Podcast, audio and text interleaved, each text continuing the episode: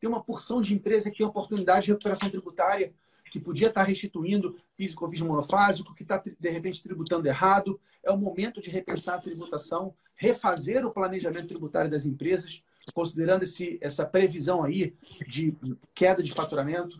Então, assim, é, você como contador também precisa orientar, obviamente, o teu cliente sobre essas oportunidades e ameaças da tua área de conformidade. E aí, óbvio, cada setor tem uma peculiaridade, cada setor tem uma particularidade que precisa ser observada e que você precisa também prestar esse suporte para o teu cliente. Né? Ele também quer que você é, avance nesse ponto.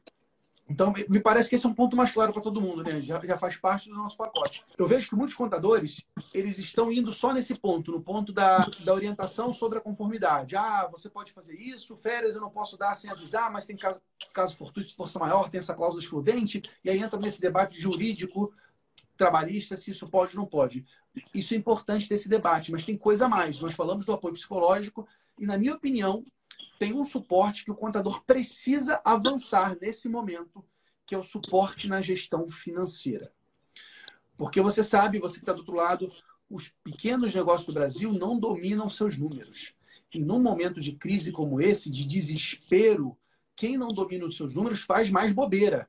O cara tenta cortar tudo e a todos, inclusive você, contador, e vai tentar cortar o seu, o seu custo sem saber se isso é devido. E quando, quando, quando, na verdade, o teu honorário, o teu custo para a empresa é a única despesa da empresa que pode ajudar a diminuir as outras despesas. Porque você pode ajudar ele com orientação, com consultorias, para ele otimizar os outros gastos. Então, é o momento, contador, de você virar um consultor financeiro.